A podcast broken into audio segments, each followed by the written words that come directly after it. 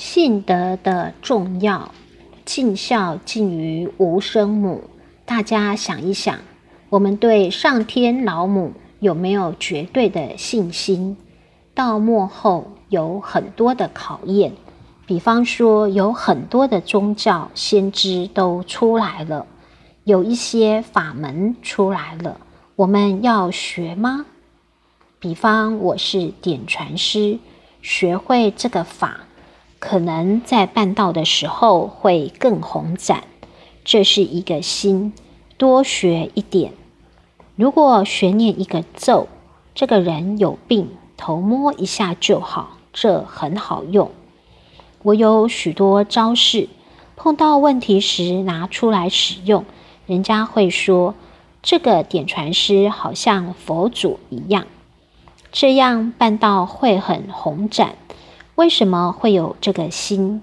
后学就检讨，对老母的信心不够，觉得老母传这个道给我们还不够，还要有别的东西辅助才可以。这是信德不够。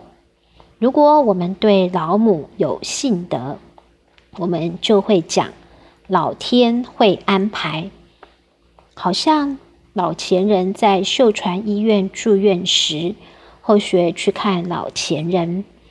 老前人交代了一些事情，最后又交代一句话：不要管以后的事情，以后的事以后人办。这是一个精神。有一次，一位别主线的前人去香港找吴前人，问说。这个天命将来如何传承？吴前人说：“你还能活几年？他已经七十多岁了，你管这个事情做什么？这个事情由老天做主，不要人管。”这个口气跟老前人一样。